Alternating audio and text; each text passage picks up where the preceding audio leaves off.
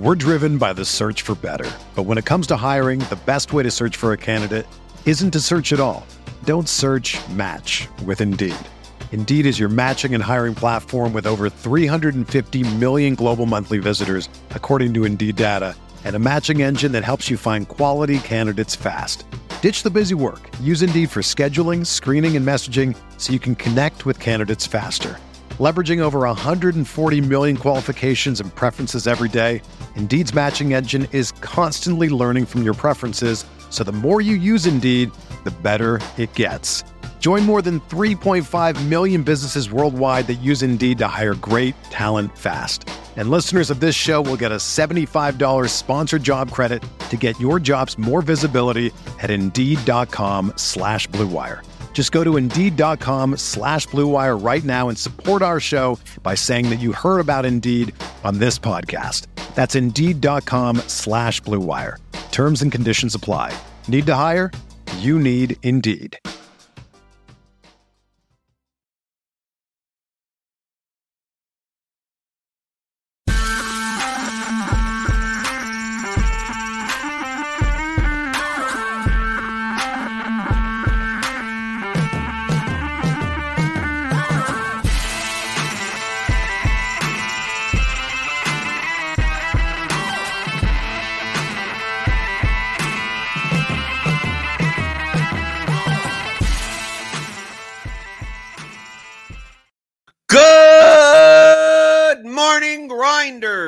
Welcome to the DFS pregame show here on Roto Grinders. I'm Jordan Cooper, aka Blender Ed, Blender HD. If you want to follow me on Twitter, and it's Thursday, January 12th, and we'll be talking more about projections. Right, right. That's what we've been doing this this week.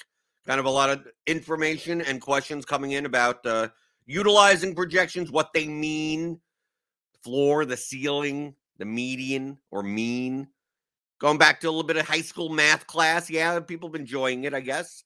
Uh, and uh, we'll be talking today a little bit about uh, simulating lineups. How can we do that? But uh, I see you guys in the YouTube chat. Wataz here early. Kickstart, Defect, Daniel Hutchings, Bart B. Good morning. Good morning. Programming note. Okay, I have to give a programming note for tomorrow. Okay. Normally on Fridays, when there's an MMA card, when there's a UFC slate, I typically do an MMA show, right? We have the Ground and Pound podcast. I'm most li- I'm most weeks I'm not going to be able to be on that show anymore. I I I wasn't on right every time, but most of the time. So if you're a premium Roto Grinder subscriber, uh, I will still do the expert survey, so you'll still get that content.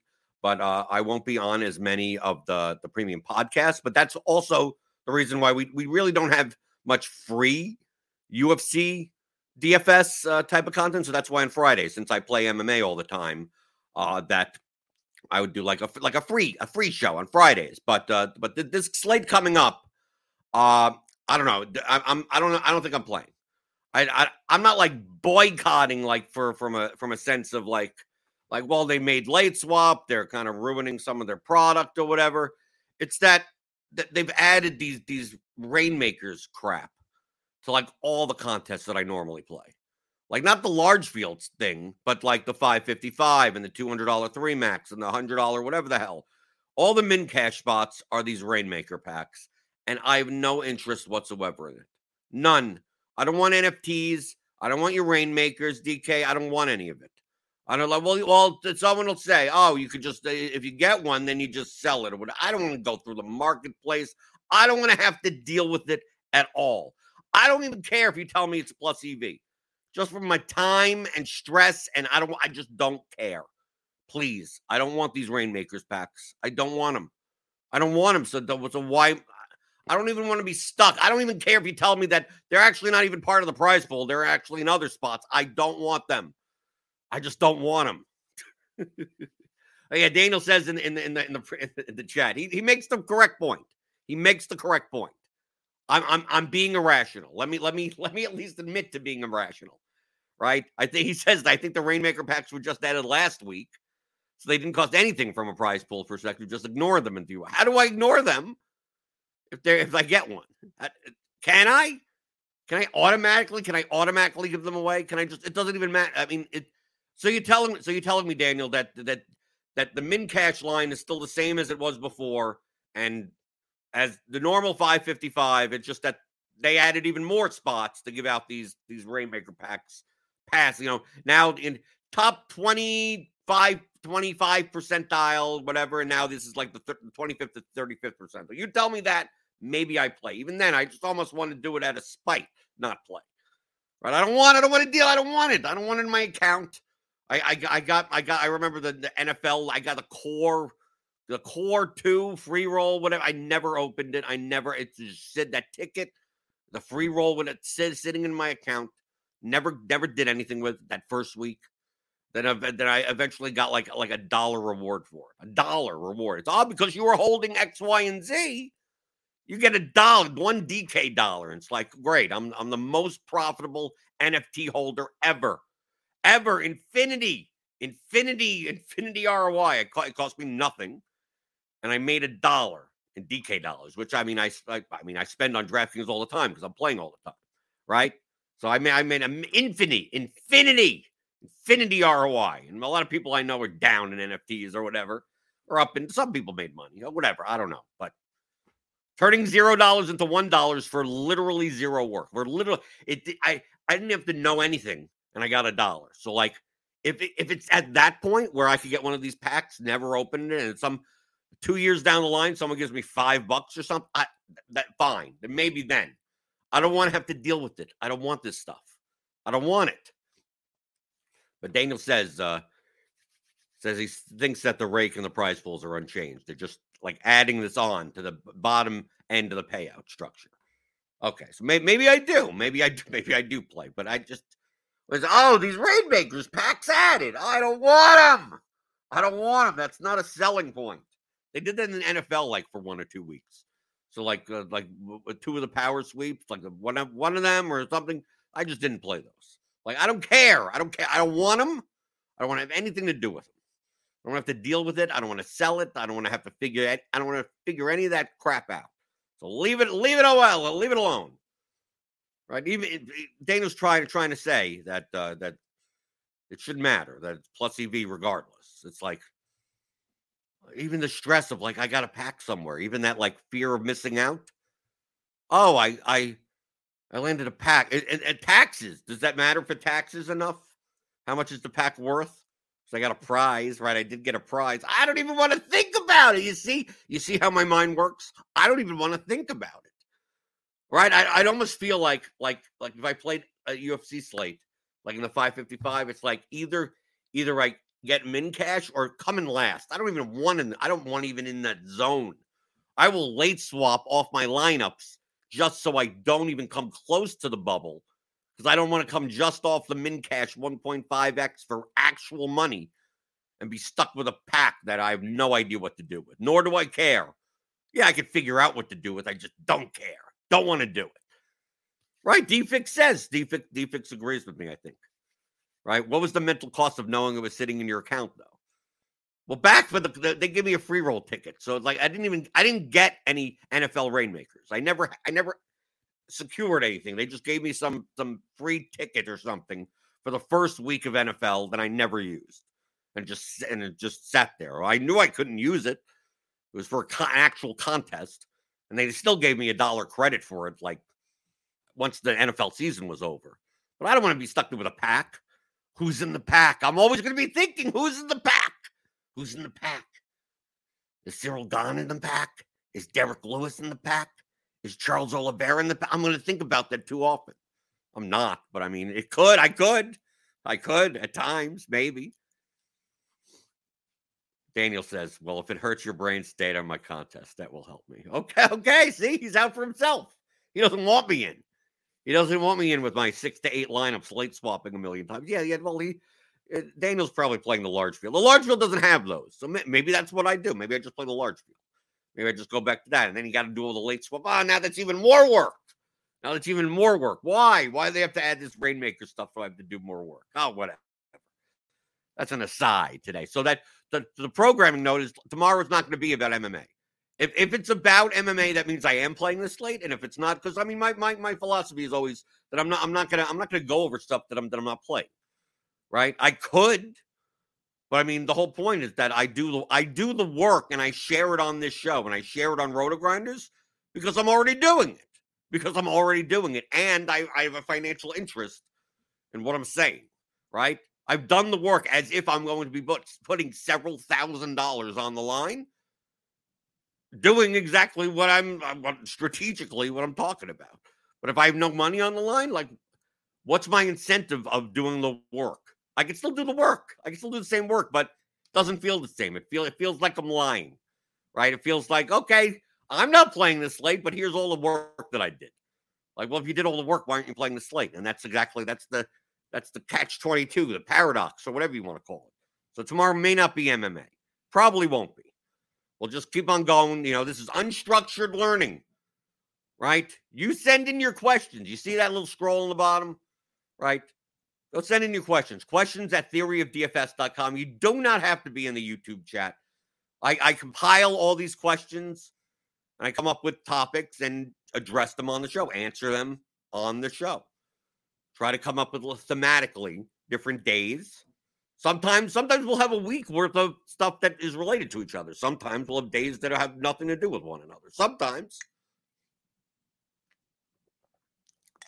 Okay, so what are we talking about today? We're talking about projections, right?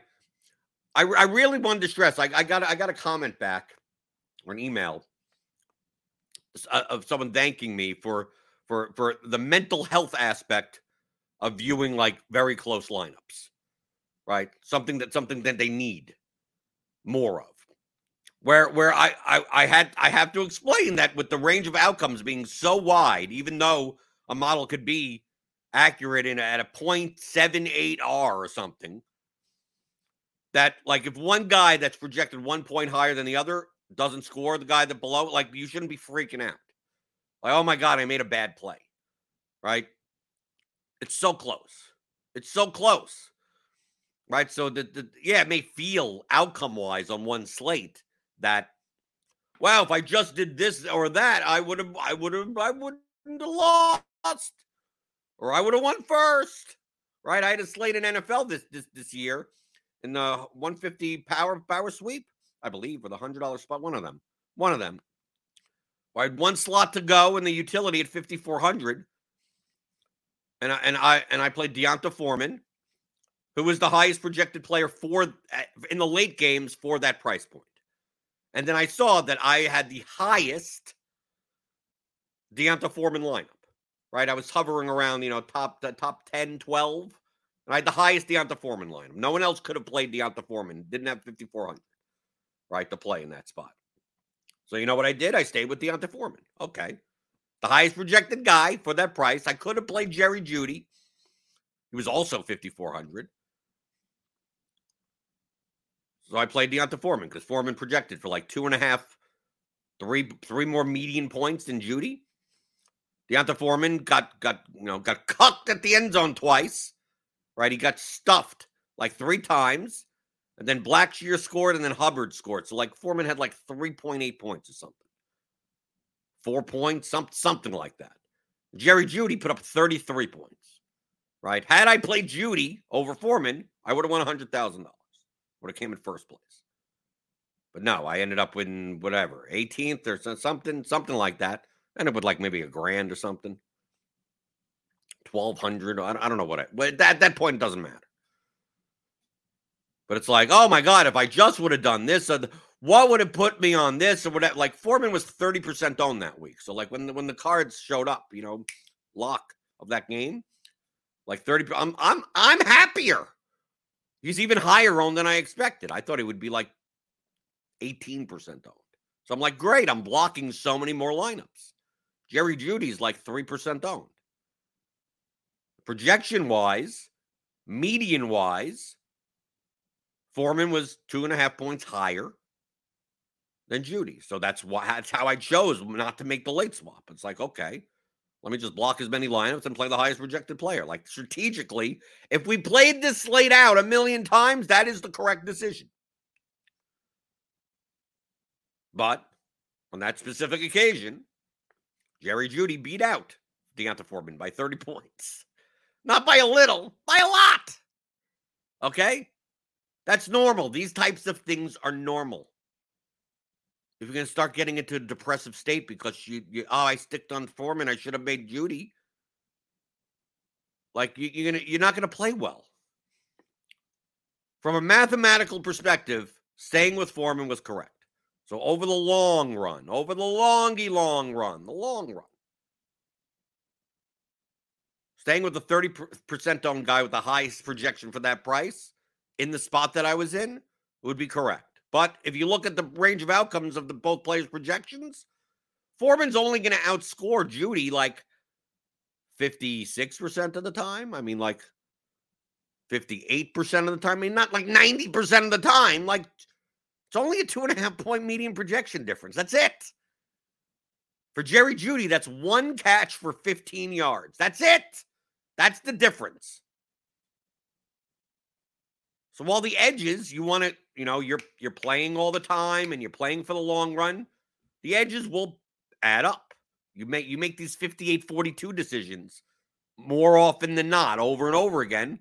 That's where that's where your profit comes from.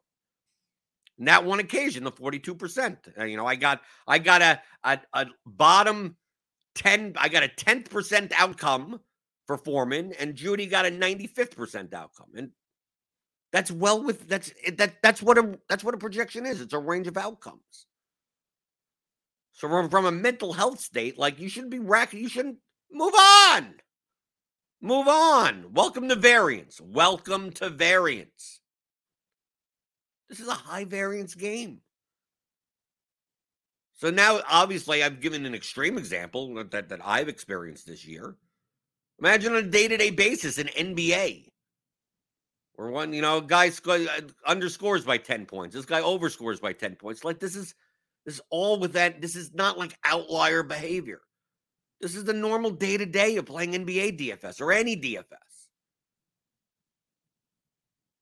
So if you could constantly be going in day after day, going, should I change something? Oh, yes. If I would have made that choice, the outcome would have been better yesterday. It's like you're not playing, you're not playing for that. You're not. It may seem like it. it's like, and I just made the bad decision, the less EV decision, the negative EV decision. I would have won yesterday. Yeah, but how, how about you making the negative EV decision all the time for the past five years? You're not a winning player then. And then you you you would have won yesterday, and that would have what what would have happened is you made that negative V decision yesterday. You win fifty thousand dollars, and you're like, oh great, now I'm only down ten k lifetime. Right? That's what that's what would happen. You wouldn't you wouldn't have you would have now been at the point of like maybe I finally broke even. I'm playing DFS for five years. So I've been I, I lost fifty thousand. I lost sixty thousand dollars in five years playing DFS. Now, this one time, I got 50K back of it, right? Because if you're making those negative EDV decisions all the time like that, you're to lose money. So you have to think in terms of if you made the decision over and over and over again, which which would be the correct one, which would be which would have the highest return. Do that. The outcomes you can't control. The outcomes it doesn't matter. I play I play MLB slates a lot of times. The lineups go in as long as all the starting lineups are out, and I don't have to make some weird late swaps for the Dodgers, the Angels, or some West Coast team, or the Giants. Once luck hits, I'm not watching baseball. I'm not even paying attention that much. Sometimes I'm on, sometimes from seven to eight because I'm I'm waiting for late swaps. I see what's going on. I put on MLB TV, right? Hang out in the Discord well, eight o'clock comes around, I'm done. I'm I'm gone. I unless I see that I maybe I have a sweat in a late game or something. I go, okay, I got to put on this Dodgers game. But that's happened. It's few and far between that I have a sweat for first. So I just go on with my life. I go watch something else. I go, out to dinner with my wife or whatever. Now I'm going to go play poker or whatever. I mean, like, why do I need to sweat all that? Now I understand if you're playing for fun, that that the sweat is the entertainment part. That's why you're playing DFS. I understand that. That's fine. Go do it. I'm not saying there's anything wrong with that.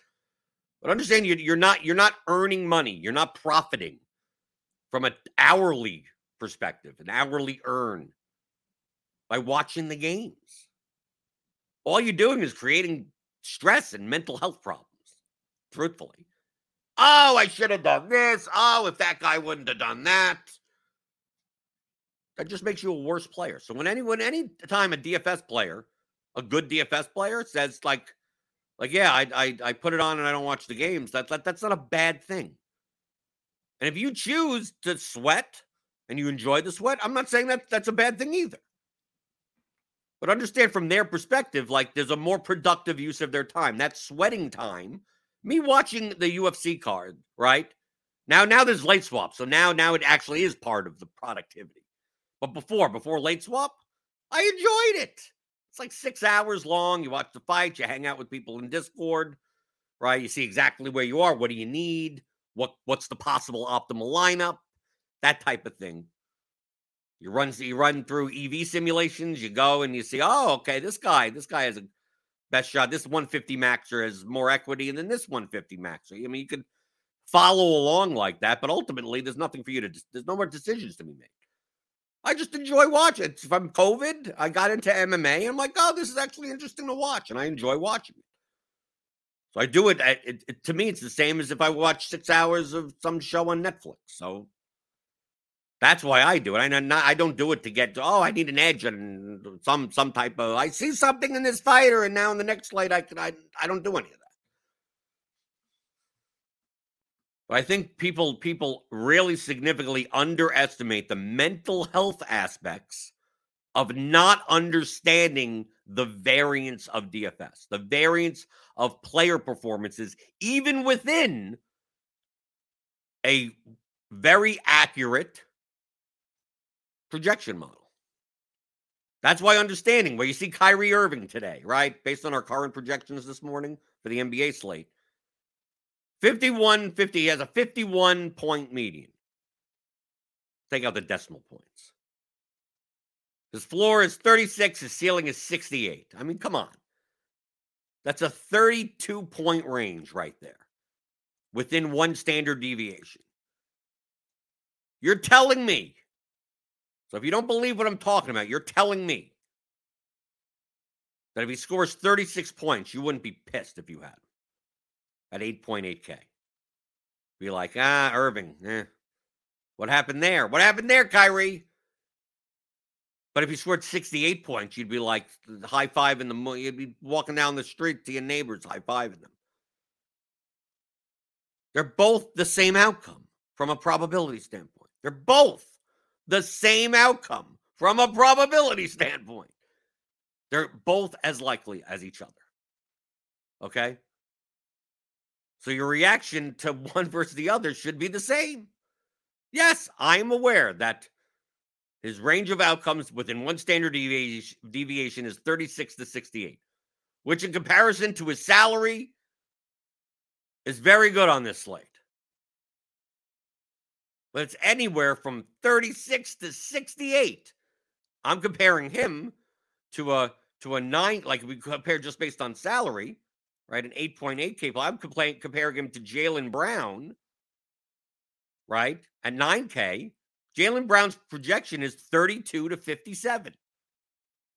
Kyrie is 36 to 68. I like Kyrie better. But Jaylen Brown's range is like 25 points. There are a lot, there are a lot of instances where those two players' distribution curves are shaded right? Overlapped. So if Jaylen Brown put up 54 points and Kyrie Irving put up 42 points. Well, Kyrie Irving, eh, that was the best play of the slate. Jaylen Brown was lower owned and he did better. Yeah, for the point totals we're talking about, these are like common outcomes. Kyrie Irving will beat Jaylen Brown probably 60% of the time probably even more, probably 62, 64, 65% of the time. Let's just say it's 66%. Let's just let it 66.6% of the time. Kyrie Irving beats Jaylen Brown fantasy point wise two out of three times. Two out of three isn't like, oh my God, it's a lock. The people treat it like that. People go, oh, 66% of the time, that's what I expect. Like 33% of the time.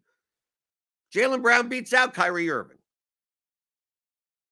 even at a projection difference of like God knows how, like what, eight, eight points?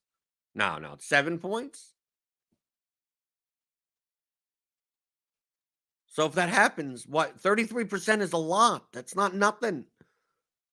People look at this and like, oh, this is a 95%, 5% type of thing. No, it's not. It's not. Do you if you had a choice betting even money on playing Irving over Brown, yeah, you play Irving over Brown. You're gonna win two out of three times. All you have to do is win more than half the time and you profit. And that's where your money that's where the money comes from. Does it mean you'll win all the time? No, of course not. I've gotten I, have gotten an email said somewhere someone or someone messaged somewhere a couple of days ago, two days ago. Says how you know how do, how do you, how do you how do you win more often? Seems like I lose more days than I win. I go in GPP. I hope so. The top only the top 20 25% even get paid. If everyone was even skilled, you'd lose three out of four days. Right? If you're, if you're winning, winning, profiting more than that, you're, you're never going to win first. You're probably playing lineups that have a lot of min cash equity and no first place equity. So it's not about winning more often, just like it's not about like getting what's going to be exactly right today. When someone asks me, it's like, so like, yeah, yeah, yeah. I get all your stuff. I get all the thing about about expected value. I get it, you know, whatever the variance and the range of outcomes and all that type of stuff. But what do you think is going to happen today? you know, I have no idea what's going to happen today. We have a whole bunch of probabilities. I don't know what's going to happen today. Then these are the stupid people that are like, then what's the point? What? Why do I need you? What's your? What's your? What's? You can't tell me what you think, right? I don't even watch basketball. I, how am I supposed to? They, they will say to me, "It's like, how are you supposed to know what to tell me what you think is going to happen today?" Because DFS isn't about thinking about what's going to happen today. It's not. I don't get to control what happens today. I can only control my own decisions. But based on these probabilities, here are lineups that stand to make more money than they than than, than they than you put in. As long as I do that on a day-to-day basis in a large sample size over and over and over again, I will make money. Do I know what day I make that money? No, I have no idea. I have no idea which days they are. No idea. That's what variance is. And the person will be like, well, how does it help me tonight? We'll just start tonight building plus EV lineups and do that every single day. Does DFS end today? Does it end? Did I did I miss the memo? Did I miss the memo that DFS ended today? If you told me that there's no more DFS after today, yes, today's results matter a lot. Yes, I, I will I will cede that point. Right? I will. I'll cede the point.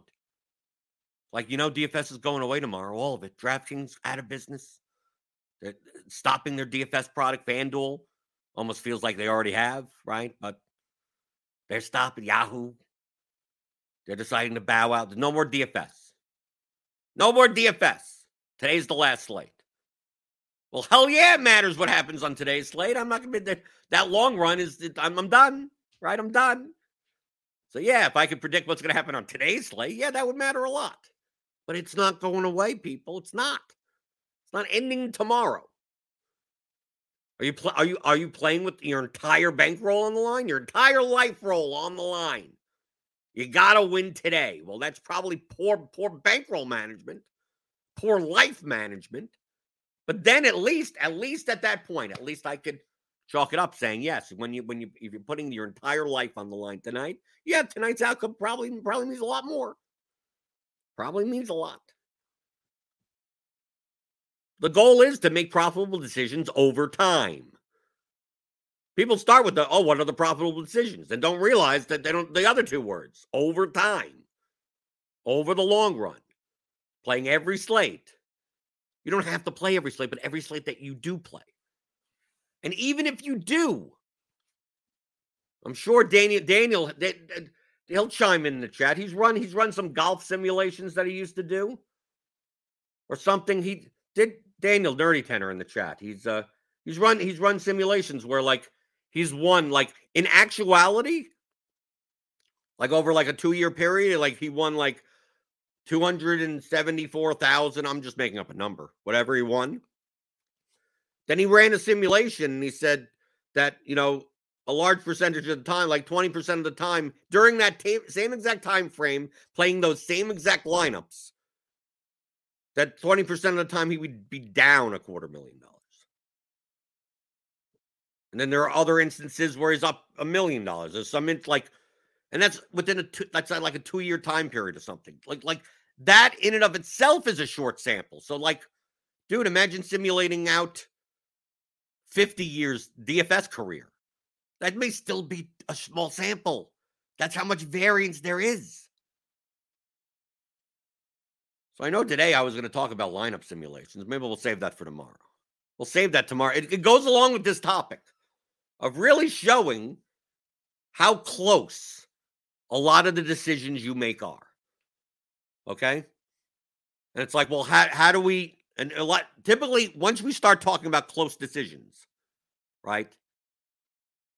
People's like the lizard part of the brain, right? The lizard brain thinks in terms of, well, how do we find out then when it's really close, which one is the correct one?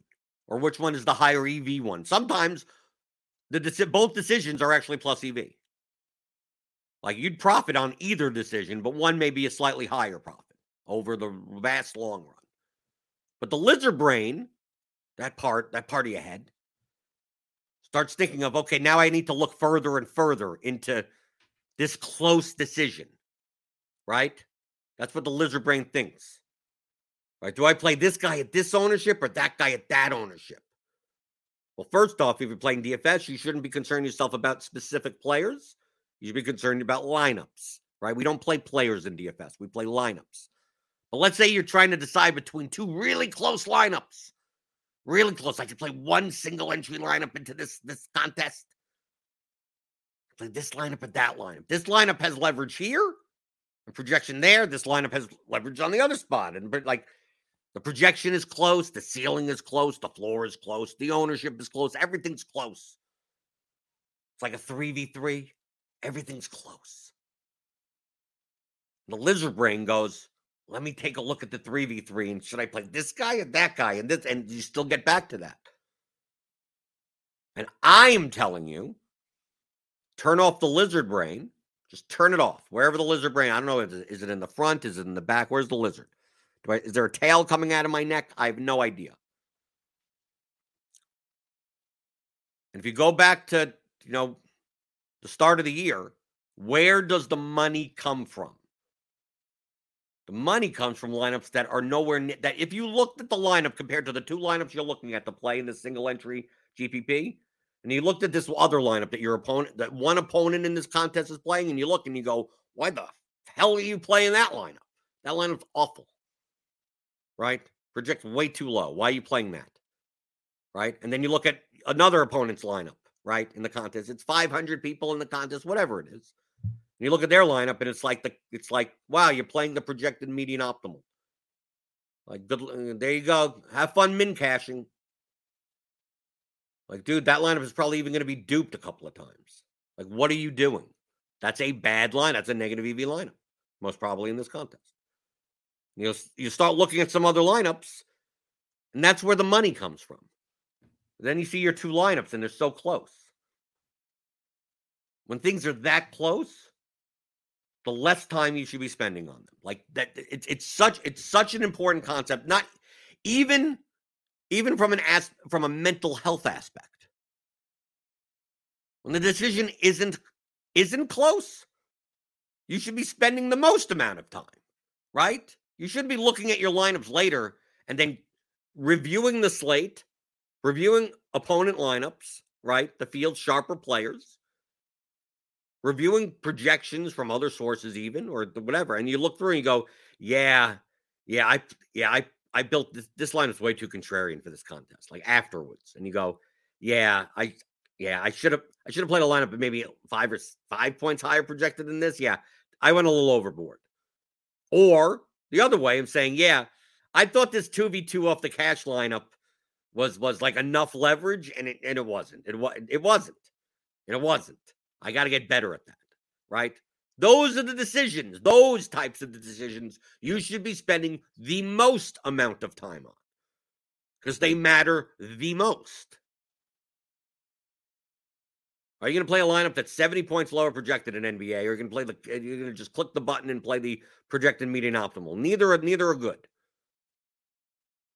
But how far off those did like that's what you should be spending your time on. And once you get to the acceptable range that you're like, okay, these lineups have the have a have a the optimal in my mind. I don't want to use the term optimal, but an acceptable, competitive, appropriate balance of projection, leverage, and correlation, the three levers of DFS. Combinatorically, right? They don't share, and it's not, you know, we're not playing six of the same players in a chunk as a lot of other lineups. Okay. And they're very close. Dude, if they're so close, like that's not, dude, there's 15% rake, there's 12% rake in this contest. That's not where the money comes from. Either lineup is fine. They're both fine. They're both profitable lineups, probably. One may be slightly more profitable than the other in the long run. Now, in today's outcome, that 1v1 will be just like I said before, D'Onta Foreman or Jerry Jeudy. It, the outcomes today in this one slate may look wide, but the decision, the expected value of the decision is very, very, very close. So when the expected value of a decision is so close, you should be spending the least time on it. Close your eyes and point at the screen. That's the lineup you play. Like if if that was your process at that point, once you got all the way down, you're like, okay, I got these two lineups. I like both of them. I think they're both plus EV. They're both good. Once you get down to that point, flip a coin. Just flip a coin. Get in the habit of that. Just flip a coin. Maybe you get down to 10 lineups. You're like, I got 10 lineups. I like them all, but I can only play three. Right? You're playing three max or something. Or you're just playing, you're just playing large field and you're just playing three lineups. Go to random.org. You go here, right? I could go to random.org, right? Random number generator, right? One, you got 10 lineups. So you go. So one to 10, right? They're listed out, right? Click it three times, and those are the three lineups that you play, right? Okay, I'm going to play lineup nine. I'm going to play lineup 10, and I'm going to play lineup three. Then done, done, done. That's how little time you should be spending on that decision. Spend all your time on the decisions getting to that point. Once you get to that point of having a bunch of lineups that all look good to you, all are probably profitable. Which ones do I play? Which one do I play? Dude, don't rack your brain that much. It doesn't matter. The outcome may seem may seem to you that lizard brain, that reaction. NBA slate, you know, happens, starts up. Your guy's in an eight o'clock game, and next thing you know, he has two fouls in the first three minutes, and he snowflakes. And the other guy that you played is going on this three point shooting spree like there's no tomorrow. Then you look at your lineup and you go, oh, if I just would have played the other lineup. That's all within the accepted, uh, that's all within the range of outcomes. On some days, it'll be the other way. Some days you're like, thank God I didn't play that lineup. I played the oh look, I got this guy that put up for 5,200, he put up 42 points. This other lineup, the, you know, Jonas Valanciunas fell out with 26 points at 7K or whatever the hell he is. Good thing I played. I and then they they pat themselves on the back for making the right decision. That's like patting yourself in the back for making the right decision on a coin flip. Imagine someone did that to you. Imagine, imagine you would flipping coins, right? Just flipping coins just to guess what comes up, right? Heads or tails. Right? You flip the coin and the guy that you're with, you know, calls heads, it comes up heads and they they celebrate. T- and tell you how smart they are, how skilled they are. Don't I know it? Don't I know coin flips, high five and screenshotting, right? They're taking a Polaroid of it just to, to create Instagram on Instagram showing the heads. Right? Look, heads. Come to me for coin flipping advice.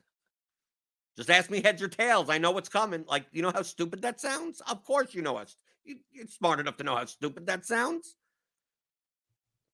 But once you think in those terms, once you understand that these things, those decisions are so close, but the variance is so high, You shouldn't be reacting to the variance. You should be reacting to the decision. Was what those lineups close? Yes. Play one of them. Whatever happens, happens. And then do it again the next night. And then do it again the night after that. And the day after that. And the day after that. And the day after that. And if you're building plus EV lineups, over the long run, you will show profit. And in GPP, it'll come in big chunks. The amount of time you should be spending is getting to that point. But once you're at that point, you can find on tonight's slate one, two, three, four, five, six, even if you're playing small field GPPs, single entry stuff, three max stuff, the amount of viable lineups that are plus EV, I could probably build 100, 500, 500 of them. I could. I could probably get down to building 10 lineups that are close enough to each other. That I've like, if I, if, if you, if you pick one of them from me, I just, I'm going to build, I'm going to build 10 lineups that I would be comfortable with that I think is appropriate for the contest that I'm in. And if I just reached out and said, "You you pick the lineup, you pick it," I could call I could call the zoo, have a monkey come and pick it. I have a little mouse race where I put the two lineups. I put the ten lineups there. Whichever mouse gets to the end, that's the lineup that like you could do that. That could be your process because at that point it doesn't matter. You could do it randomly at that point. But so many people obsess over the 1v1 and the 2v2 stuff. The decision doesn't matter. And if you're playing a contest where that decision matters in the long run from an EV perspective, then you're playing the wrong contest. Those contests don't exist currently. And when they do exist, DFS is dead unless they lower the rake. But that's why it's so important that the, week or two ago that I started with where the money comes from because it all goes down to that. Where does your money come from? Does it come from picking one out of 10 very similar plus EV lineups? No, it comes from the players that are playing suboptimally. There aren't building lineups anywhere close to that expected value. So, if you, but you're also playing against players that may be playing slightly better lineups, slightly better lineups. You'll still be profitable. They'll be slightly more profitable. There's still enough bad players, bad lineups, that there's enough equity that you have you could show a profit. Once you take out all the bad lineups and you slap a 12 to 15% rake, then no one could win. In the long run, in the long run, no one could win. So from a mental health, I guess that's what we're talking about today. The mental, the mental health of projections. maybe that's the title, the mental health.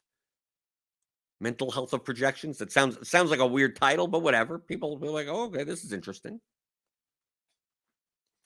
I think that's very important. In poker, I mean, a lot of times the difference between good players and great players that play similarly is just the ability to just rarely ever go on tilt and play badly afterwards. You lose a big hand, and next thing you know, you feel like you need to make it back, or you play where you play too timid. Sometimes it's the other way. A lot of times it's because you're not playing within the means of your bankroll, right? So whenever you're playing within the means of your bankroll, especially if you're playing comfortably within the means of your bankroll, those things don't they don't they don't bother you so much. You understand the variance of this game. You should. And those things will happen. I've seen everything happen at the poker table.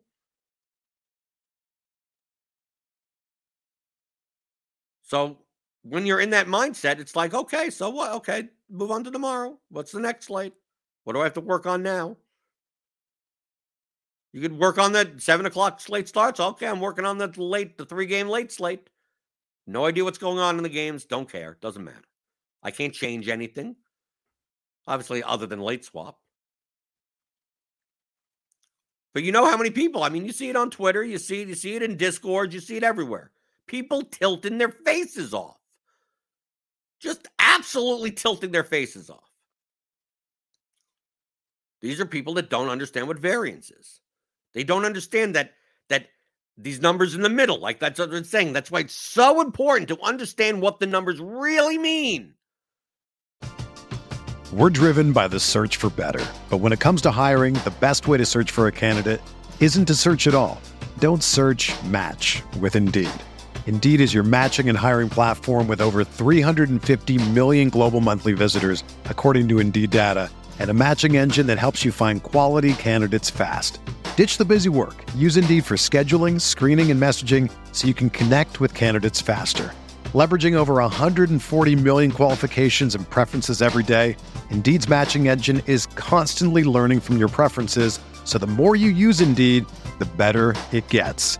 Join more than 3.5 million businesses worldwide that use Indeed to hire great talent fast. And listeners of this show will get a $75 sponsored job credit to get your jobs more visibility at Indeed.com slash BlueWire. Just go to Indeed.com slash BlueWire right now and support our show by saying that you heard about Indeed on this podcast. That's Indeed.com slash BlueWire. Terms and conditions apply. Need to hire? You need Indeed.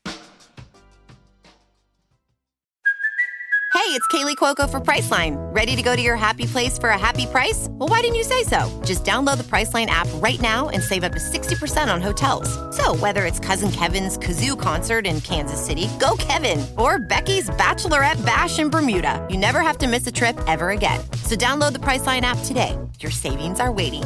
Go to your happy place for a happy price.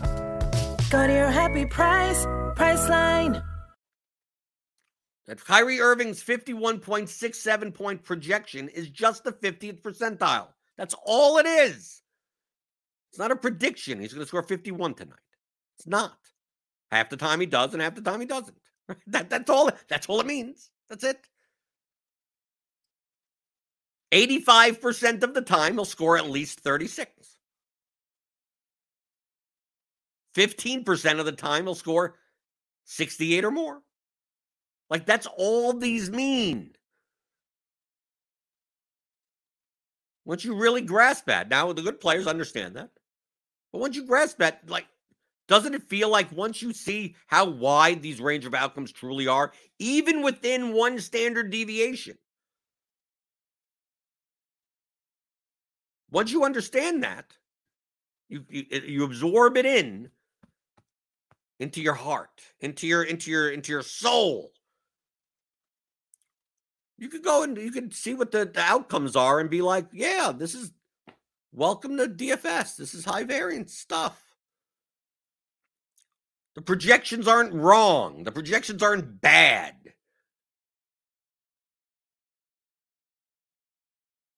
It's just percentile outcomes. That's it. Which outcome happens tonight? That's not up. to You can't control that. You would only hope to have a projection model that is very accurate over a long period of time, long run. Ownership accuracy, obviously, if you're playing GPP, and then building the best lineups you can based on those numbers the floor, the ceiling, the standard deviation, all that type of stuff. Then we get into portfolio dynamics. Do all of that and do that well in the long run. What days you win? Well, if I would have done this over that and this over this, you shouldn't be reviewing the slate based on outcomes. You should be reviewing the slate based on your opponent's lineups. That's it. The outcomes are irrelevant at that point. You want to make the best decisions every day over time. Keywords over time, not just yesterday. And if you do that, you will profit because you are playing against 80 plus percent of people that don't do that.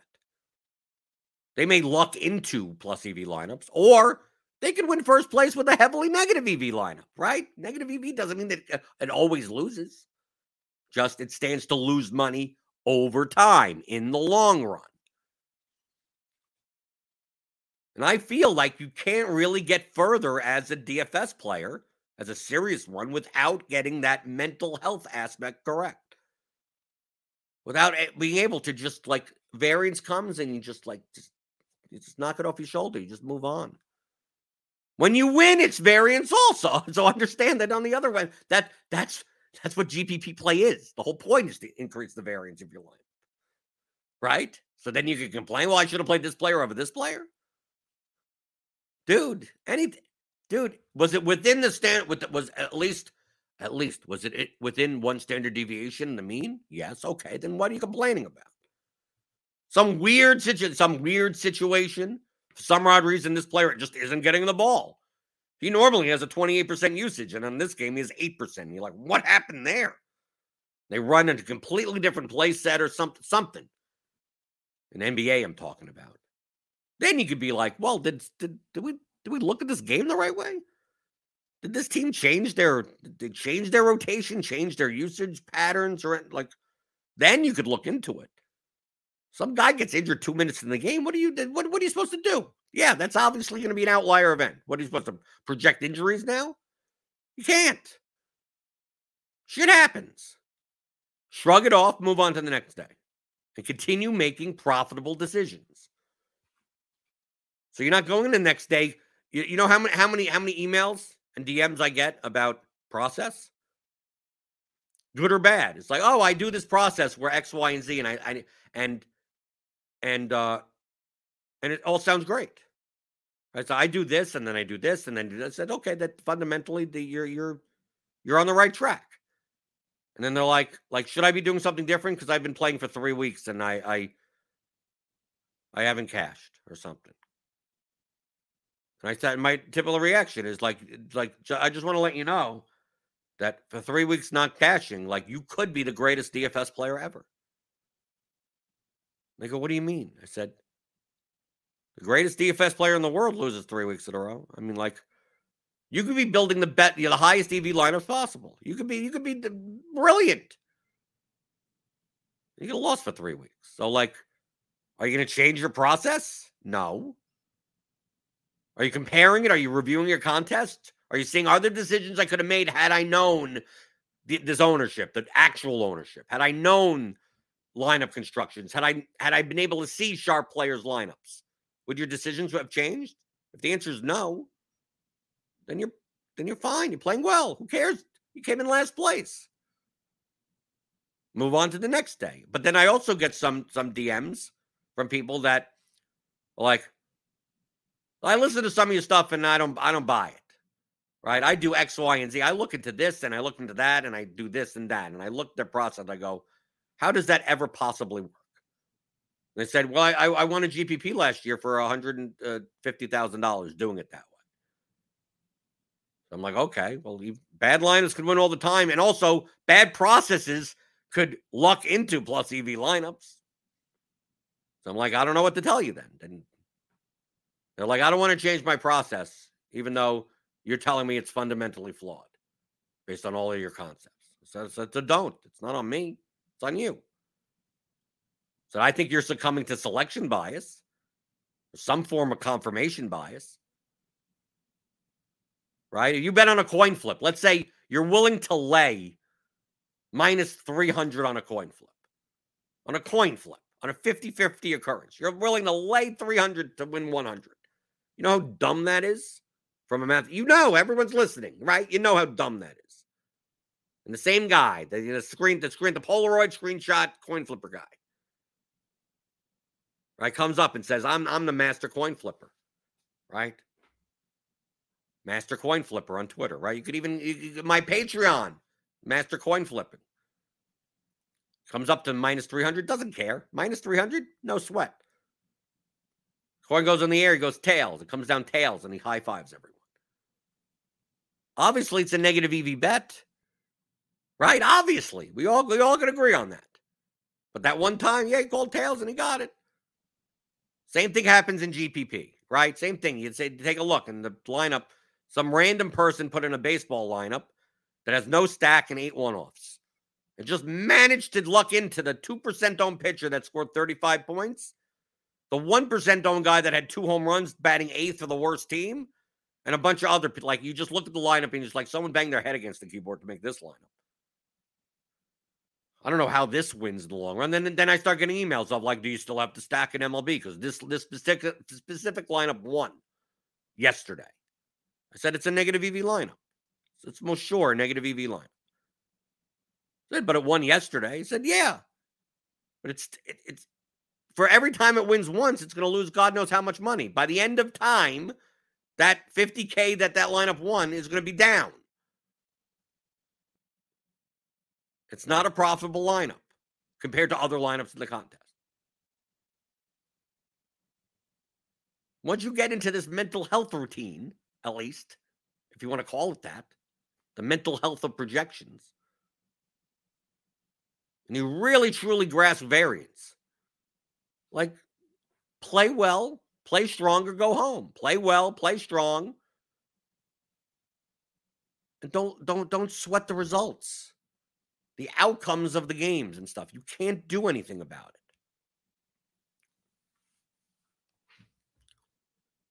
Anyone want to chime in in the YouTube chat before we get out of here? DFix says I'm guilty of the bink and the small dollar that would have paid X in the milli or the first, 100K to first. Right. Of course, you overlook the cost of playing the contest X times first. Right. Of course. They go, oh, if I would have played this lineup in that contest, I would have won so much more money. Said, yeah, but do you uh, do you play that con? You play you play the one dollar single entry right every day, right? So he played it for 30 days or whatever like that. Well, he paid 30 bucks. Are you paying $100? In the if I would have played this at the $100 single entry, I would have won first place for 10,000. Said, "Yeah, but how about all the other times that you played in the past 100 days? What would you have lost?" Right? Oh, you're playing a dollar a day, you may lose 5 out of 7 days. A dollar single entry, whatever. Low, really low, low micro stakes but the mental health of like, oh, I lost five bucks ain't ain't that big of a deal to you. How about if it was five hundred instead? Would that be more of a big deal to you?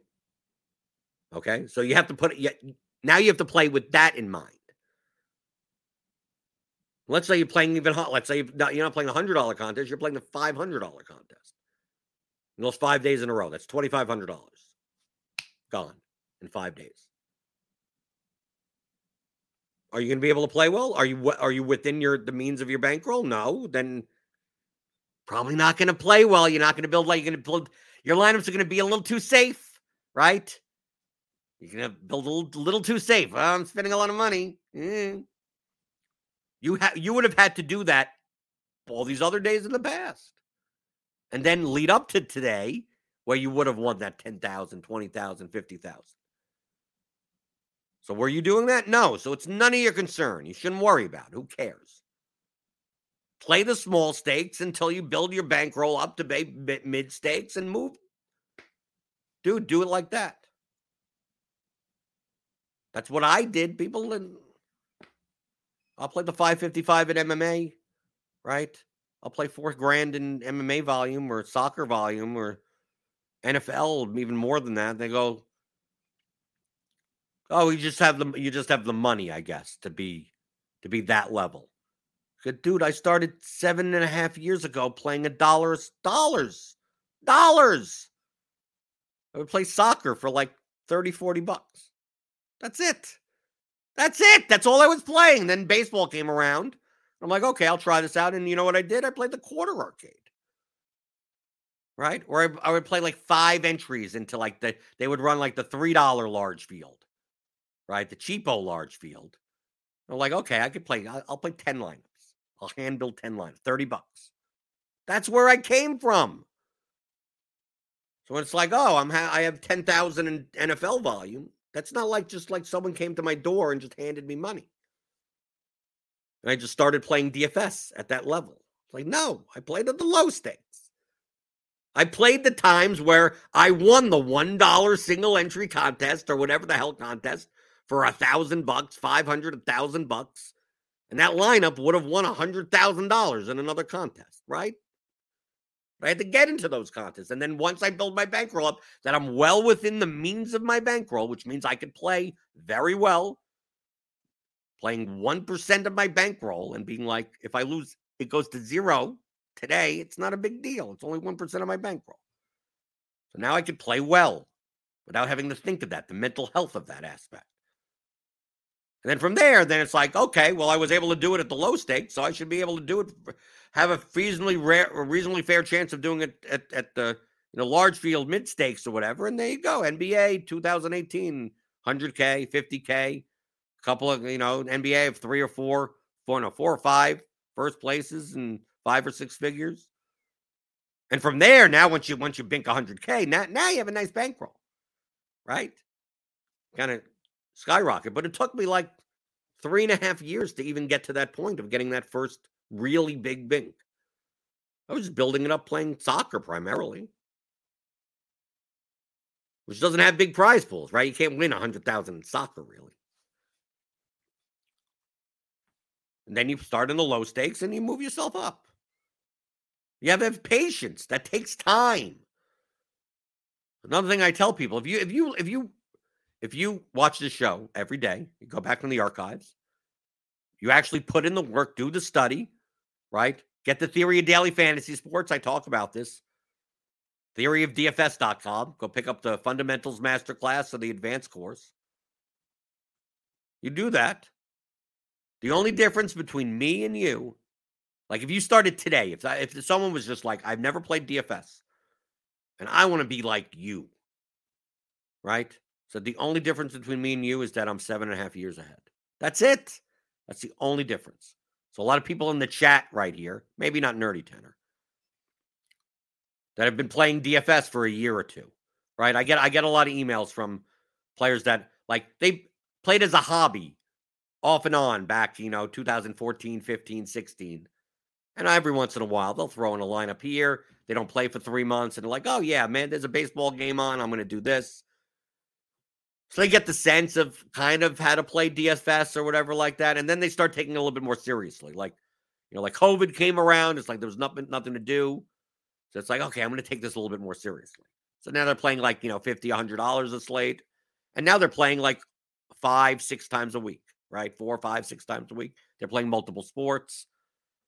They're like a year and a half in. And they show me that they're profitable. They show me, they said, look, look, I'm last last year I made 1700 and this year I'm already up, you know, you know, it's halfway through the year. I'm up, I'm up three grand. And they're like, they're like, what can can you can you help me? Can do you do private stuff? Do you do private coaching? Can I pay you for private coaching? I said, no, I don't do private coaching, but I do do coaching. If you're a RotoGrinders premium member, I do do Zoom coaching calls. So these are private coaching calls in a group setting two or three times a month. It's part of my Blenders Game Theory channel in our premium Discord. The next one is tomorrow, tomorrow night. So if you want to subscribe to RotoGrinders, click on that link in the description. Get $10 off your first month and join me. You can ask me whatever you want. We go through, you can share your screen, we can do whatever. It's open forum. Whatever you want to talk about and it's never recorded. So you more let you could share your own results and your own road rotor track. You could do whatever, share your own process and not have to worry about it. It's, it's getting shared everywhere or whatever. But that player, that kind of low stakes to mid stakes player, that's like, yeah, I'm profitable. I have an eight percent ROI here. I have a two percent ROI there. They say, and they, they ask for help, and I can I say, say I don't I'm not sure how much like if you've gone through all of my content, I'm not sure how much more I could help you. I said, really the you may be you're probably you're probably good. You're probably fine. You're probably a great player. Probably as good as I am, if that helps you. I don't think I'm the greatest player. And they go, wow. Like, why why would you say that? So I said the only difference between me and you, as far as stakes is concerned, bankroll is concerned is that I'm five years ahead of you. That that's it. That's the only difference. That's the only difference. Where where, where you're at right now, two years in, where I was at two years. I mean, like that's from a bankroll perspective. So I'm just five. I'm just five and a half years ahead of you. That's it. That's the only difference. Just keep on doing what you're doing. You're fine. Right? Obviously, always be learning, but from a result standpoint, it's like, oh, now my like this person would say, I started with a thousand dollar bankroll. Now I have a five thousand dollar bankroll.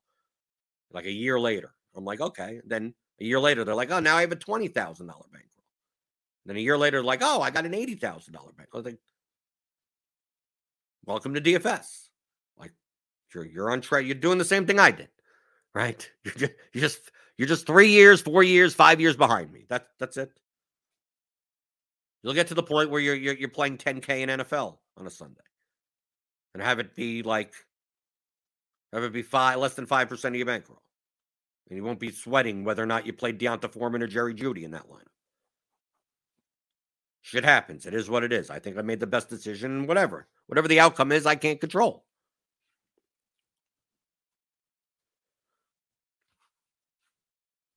Defix says you have to find joy in learning and perfecting the process and detach from feeling the wins and losses, which is extremely difficult. Yes, of course it is. Joe Adamo says, I hit for 5K the other day. Today I feel like being adventurous and max entering a higher stakes contest. I wouldn't do that. Is it a good idea to see, see where I stand in a bigger tournament one time or just stay in my lane? I wouldn't do that at all. Always play within the means of your bankroll. You hit for 5K, okay, that you added to your bankroll. Now you play whatever percentage that you were playing before of that. If you why would you max enter the high stakes? Obviously, I think he's joking. I hope he is. If you're doing it for entertainment, if this, if this is fun money and funny money, do whatever you want.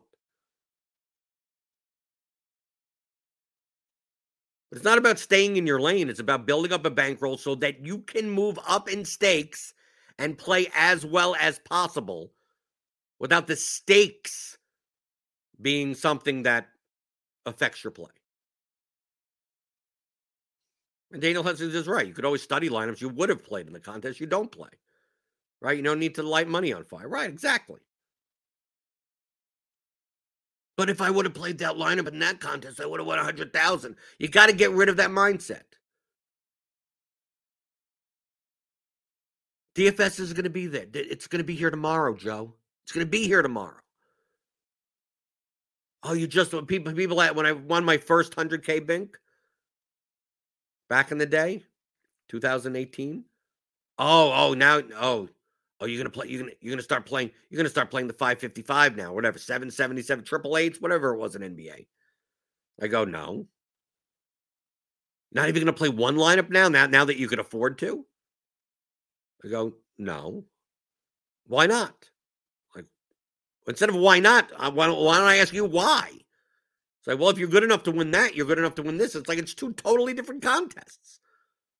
One's a large field, forty thousand plus entry contest, and one's an eight hundred man contest with the best with the best DFS players in the lobby. It's two totally different types of contests. I've been focused on my skill set at that point in the large field stuff. So I, I'm not, I'm not a small field person. So why am I burning money? Burning eight hundred and eighty-eight dollars which is would be out of 100k bink would be a 1% about 1% 0.8% why am i doing that? I could still study those contests without playing them. And then develop a strategy where it's like when i do play them the tendencies are x y and z and how do how do i exploit a b and c? I do that. But even then where does the money come from? The money comes from the bad players. A lot of times in those contests there aren't enough bad players Sometimes there are. Sometimes there's a lot of cashish type lineups, and you can take advantage of that. It's hard to take advantage of that in NBA though, because it's such a normally distributed sport that even the the cash lineups have a fair bit of equity. They're not seeding as much min cash equity as you think. They actually have higher. They have fifth place, not tenth place equity also. But in baseball, like the 121 single entry, yeah, play that all the time. Play that every day. Give it to me. That gets back to what we talked about a week ago about contest selection and equity distribution in GPPs. Where is the edge? So it shouldn't be like, oh, I made 5K. Let me step up in stakes. It's like, well, you should be now you have 5,000 more dollars. If you're playing 5%, which I still think is too high, if you had if you had a three thousand dollar bankroll and now you have an eight thousand dollar three thousand dollar bankroll and you were playing hundred and fifty dollars a slate, which is five percent. Now you have an eight thousand dollar bankroll. Now you can play four hundred dollars a slate. There you go. That that's the only difference. If you're playing five percent, which I still think is too high for a GPP player. People do do that. I I think it's nuts.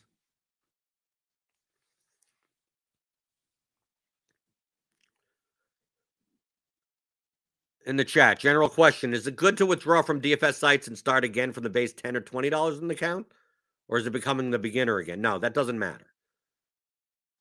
The sites don't care about how much how much money you have on the site does not matter in the slightest. People ask about, oh, if I don't withdraw the money from the sites, I don't get a 1099. No, no, it's it's net profit on the year. You're going to get it no matter if you have it on the site or not. The sites are tracking your your how many total entries and profit and everything that you're playing. So if you take out all if you take out all your money and you have ten dollars in there, then oh now you can get in the beginner contest. It doesn't work that way. No. How much money you have on the sites is not your bankroll anyway. So how much money you have set aside for the purpose of playing DFS. That that's all it is. It doesn't have to be actually shouldn't if, at, at larger levels, it shouldn't even be in your account. Most of my the, the my money is typically tied up, not tied, it's not tied up. But when it's in when it's in limbo, it's always going to be in a money it's in a money market account. So at least it's earning interest on savings. So I've some, I've some in a, I've obviously I put, I, I max out my IRA, so that money goes in there. That's there will be this coming year will be sixty five hundred. It was six thousand, and then I put money in a brokerage account. I typically have like ten percent of my money in a brokerage account. Then I have the rest, my DFS money, all sitting in a money market account. Then when I need to transfer money onto DraftKings or FanDuel, I do. I transfer enough that, like, if I lost every slate this month, that's what would cover me. Like, that's about as much money I have. Anything past there, I move to uh, to get. Right now, they're paying like three point two percent interest now with the interest rates going high. So that's your bankroll. That's it's not how much money you have on the site. But yeah, but I I most most of my bankroll is in my money market account. So why give DraftKings that they're they're going to be collecting interest probably on the players' reserve accounts because they can't spend it on anything from a regulatory standpoint, but they could earn money from it. So why am I giving them the money? Why am I giving them the three percent? Right? Why am I giving them the three percent on two hundred thousand dollars? Like that's stupid. I'll take it. Yeah, but Daniel's is right. Used to not care about leaving money on sites, but with the higher interest rates, it's a bad idea. Yeah. Get you 3%. 3% APR ain't bad for doing nothing. It pays my cable bill or cable and right. What's 3%? What if I'm getting three point depends. Times I may have like 150,000 on there. Maybe 45 what that's what $4500 a year? That like pays like 4500 bucks that'll pay my like like my my phone bill, my phone bill and my gas bill. Maybe they paid for two bills the whole year for doing nothing. So why not? So don't leave the money on the sites. Not because they're going to go out of business, right? It's not, you're not going to lose your money. But why are you giving the interest rates are much higher now on on a, on a at least the interest bearing savings account of the high. It obviously depends on what level. If it's like five thousand dollars, maybe I mean, yeah, you still it's might as well worth it. You maybe you won't get the best rate, but it's not doing anything. The whole point of this was not where you put your money. It's the fact that your bankroll is the money that you have set aside to devote to DFS play. Right? It could be your life roll. It could, hey, some people it's like it could be everything. Their entire net worth is that. But it's that. It's not the money that you have on the sites. Well, I only have $200. I, I won 100000 I withdrew 98000 My bankroll is 2000 It's like, it doesn't have to be. Your bankroll could be 100000 Just that 98,000 of it is some is somewhere else. But it's it's liquid. You could just put more money on this. Like it that's your bankroll. Okay. So I guess tomorrow we'll talk about lineup simulations. I planned it all out. I had the whole Excel stuff, whatever. We'll we'll talk about that tomorrow. Yeah, no MMA. I'm not going to do MMA tomorrow. So if Steve Steve's listening, make the normal orange thumbnail. The Rainmakers packs. I'm I'm I'm, I'm not playing out of spite now. Now I, I've decided I'm not playing out of spite even though it may be a good slate, we have like a mispriced fighter. I think we have two mispriced fighters. I'll have to look at it. Maybe, maybe, maybe they'll suck me in. Maybe they'll suck me in. But I think right now I'm not playing out of spite. So I don't want. I don't want to start giving out uh, MMA stuff that I may not have looked at as much as I would beforehand. I'll still put together my little spreadsheet and whatever, but I I'll update that tomorrow. Probably late, probably late on Friday, so I won't have it ready for Friday morning. So tomorrow we'll talk about lineup simulations. And if you have any questions that you want on the show, especially if you can't show up in YouTube, the YouTube chat. Now, of course, if you're in the YouTube chat, give me those tummy thumbs. Hit the like button, hit the subscribe button. Send in your questions, questions at theoryofdfs.com. Remember, I answer all of them. It may not be immediate. I try to see what the questions are. And then, because I, once I get a bunch that are like of very similar nature, then I could say, okay, let me let me do two or three shows about this because I'm getting a lot more questions about that. Right. So send them in. Questions at theoryofdfs.com. Go pick up the courses. Theoryofdfs.com. Basic. We're gonna be talking the lineup simulations is one of the the custom Excel tools. I'll be showing that off tomorrow. Right. Daniel's showing, right, show up and look at uh, our, our little little tool in Excel and go, you could have probably written that in about 700, 17 seconds or something, right? His computer program, his robot. He probably has some robot there that that programs for him. But it'll show you some. It'll show you some of these the concepts of like how close some of these lineups really are. So we'll be doing that tomorrow. Right. Daniel says he's just going to get the computer to write it for him. Yeah, there you go. I like that he's here hanging out, joining in the chat, and answering the DFS strategy questions like I do, right? Monday through Friday, seven, uh, 11 o'clock Eastern. I almost said 7 o'clock, whatever. 11 o'clock Eastern on the DFS pregame show on rotogrinders.com.